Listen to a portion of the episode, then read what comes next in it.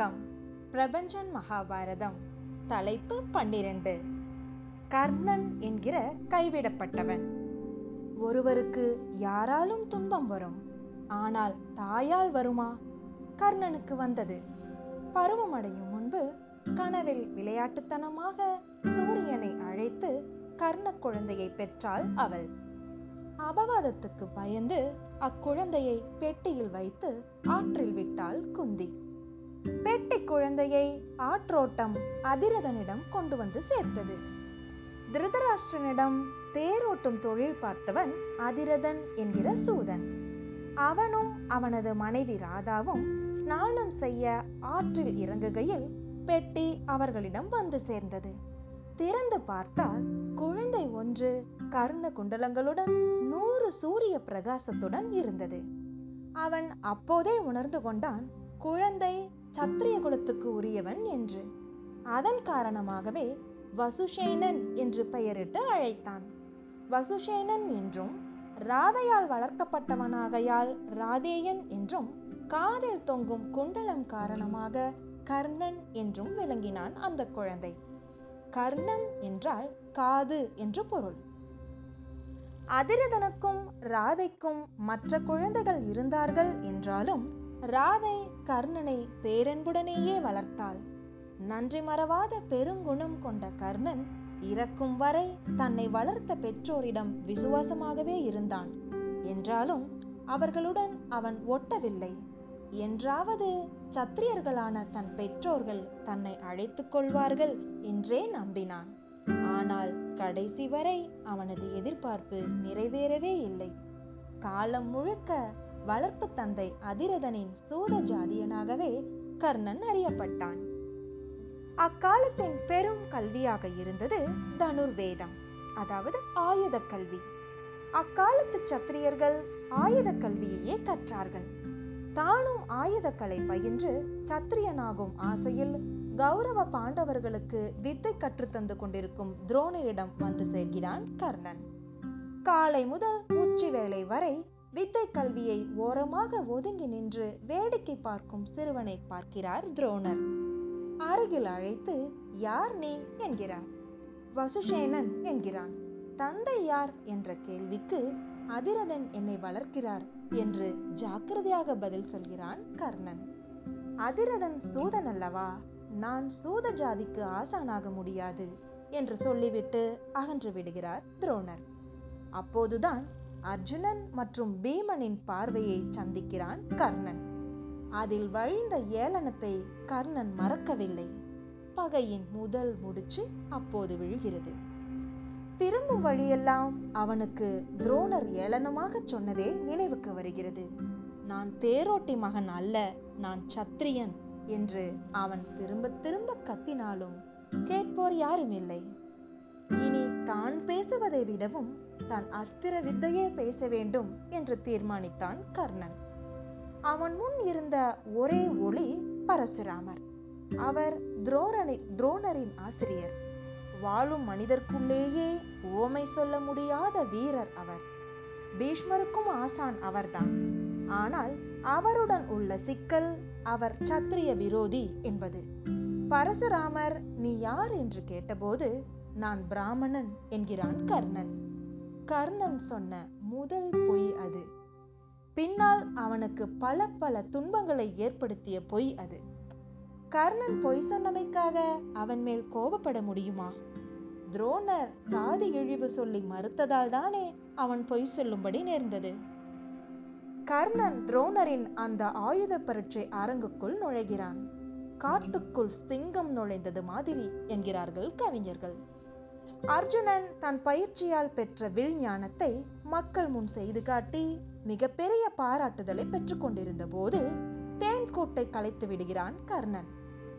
அர்ஜுனன் செய்த ஆச்சரியங்களை கர்ணன் அவனை விட மேலாக செய்து காட்டுகிறான். அர்ஜுனன் மழையை கொண்டு வந்தால் கர்ணன் தீயை கொண்டு வருகிறான். வில்வித்தையின் அனைத்து சாதனைகளையும் முடித்த கர்ணனின் திறமையை அஸ்தினாபுரம் முதன் முதலாக அறிய நேர்கிறது. அர்ஜுனன் திகைக்கிறான். அதே நேரம் குந்தி தொலைந்து போன தன் மகனை அடையாளம் காண்கிறாள். அங்கேயும் கர்ணனை சாதி குறுக்கே வந்து இழித்து வைக்கிறது பீமன் சொல்கிறான் நீ போய் தேரின் வார்களை பக்குவமாக பிடிக்க படித்துக்கொள் என்று கர்ணனை பார்த்து. பரசுராமரிடம் முயன்று அவன் பெற்ற ஞானமும் கல்வியும் இப்போதும் அவனுக்கு முகவரியாக அமையவில்லை. கடைசியாக கர்ணன் அடைந்த பெரும் அவமானம் திரௌபதியால் ஏற்பட்டது. துரியோதனனால் முடிசூடப்பட்டு அங்கதேச மன்னனாக திரௌபதியின் சுயம்வர மண்டபத்துக்குள் நுழைந்து நியமப்படி போட்டியில் கலந்து கொண்டு வெற்றியின் சிகரத்தை தொடப்போகும் தருணம் திரௌபதி அவனை தடுக்கிறாள். ஒரு சூதனுக்கு என்னால் மாலை சூட முடியாது என்கிறாள் திரௌபதி. தலைக்கு விழுந்தபடி வெளியேறுகிறான் கர்ணன். திரௌபதியின் பேரழகு அவனை கிளர்ச்சி செய்கிறது. தான் அவளை அடைவோம் என்றே அவன் நம்பினான். தன் வித்தை தம்மை கைவிடாது என்றும் கூட அவன் நினைத்தான். வித்தை கைவிடவில்லைதான் ஆனால் தாதி என்கிற கீழ்மை கைவிடச் செய்து விட்டது.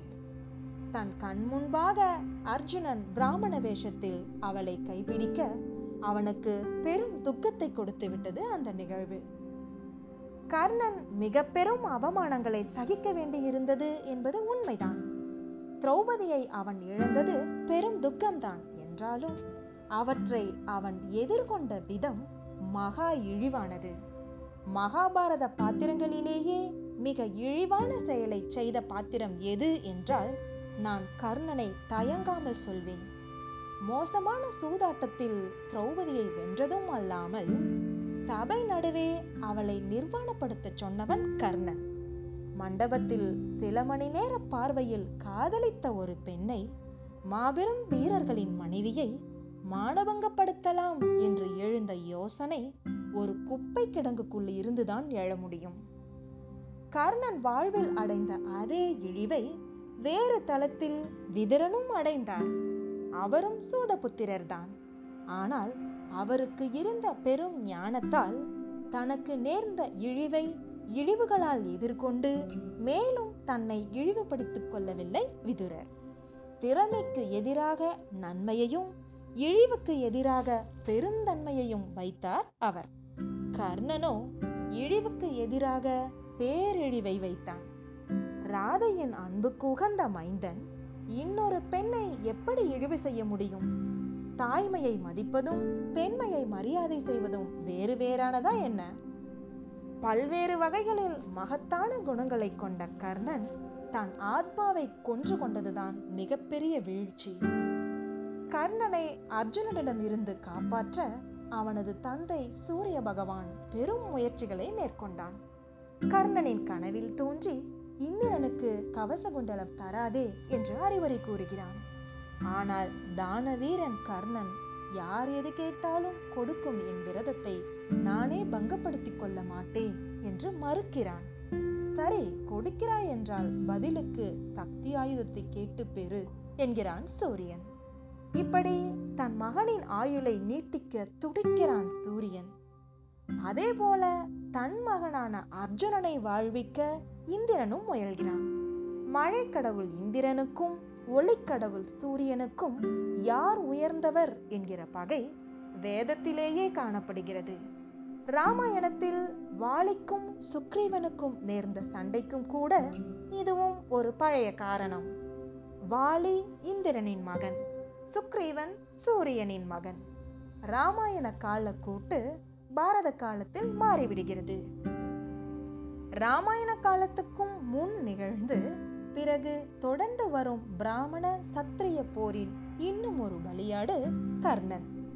இரண்டு பிராமணர்கள் கர்ணனை சபித்து அவன் கொல்லப்பட அர்ஜுனனுக்கு மறைமுகமாக உதவியிருக்கிறார்கள். ஒருவர் பரசுராமர். கர்ணன் பிராமணன் அல்லன் என்பது வெளிப்பட்டதால் சத்திரிய பகைவர் பரசுராமர் அவனை சபித்தார்.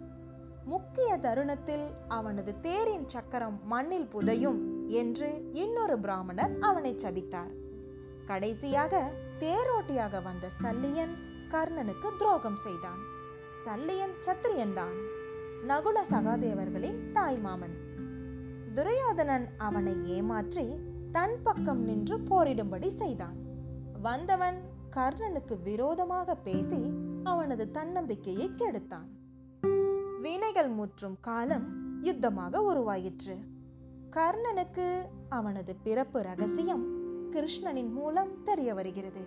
அவன் குந்தி புத்திரன் என்பதும் பாண்டவரின் முதல்வன் என்பதும் கிருஷ்ணன் சொல்லி கர்ணன் அறிகிறான். கிருஷ்ணன் அதற்கு மேலும் சென்று பாண்டவர் பக்கம் நீ சென்றால் உனக்கு திரௌபதி கிடைப்பாள் என்று ஆசை வேறு காட்டுகிறான். இது மலிவுதான். கிருஷ்ணன் மலிவாகச் சென்றாலும் கர்ணன் இந்த இடத்தில் மலிந்து போகவில்லை. துரியோதனன் என்கிற நண்பனின் வாழ்வும் பெருமையுமே தன் வாழ்க்கை லட்சியம் என்கிறான் கர்ணன்.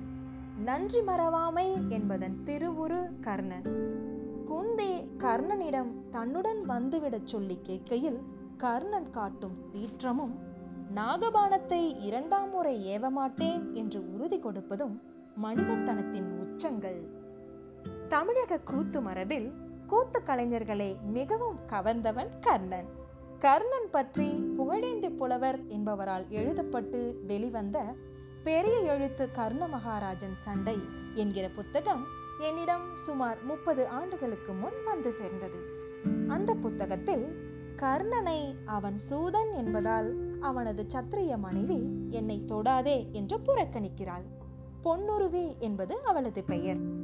கர்ணன் உண்மை கதையை சொல்லி அவள் சமைத்து சோறு பரிமாற சாப்பிட்டுவிட்டு போர்க்களம் சென்று உயிர் துறக்கிறான். அதாவது பல ஆண்டு காலம் மனைவியை தொடாது வாழ்ந்தவன் கர்ணன் என்பதும் தொட்ட அன்றே அவன் களத்தில் மடிந்தான் என்பதும் கர்ணனை பற்றி மக்கள் தங்கள் மனத்தில் வைத்திருக்கும் சோக சித்திரம். போரின் போது அறமற்ற போர் முறையால் அர்ஜுனன் கர்ணனை கொள்கிறான் அவனது ஆவி தர்மலோகம் செல்கிறது. அவமானம் அடைகிறார்கள் அர்ஜுனனும் கிருஷ்ணனும். மனிதத்தனம் மனிதமற்றத்தனம் இரண்டும் கொண்ட எதை பிரயோகிப்பது என்பதில் குழப்பமடைந்தவன் கர்ணன். அவனது தர்மம் அவனை காத்தது. அவனது அதர்மம் அவனை அழித்தது. இத்துடன் தலைப்பு பன்னிரண்டு நிறைவு பெறுகிறது. நன்றி.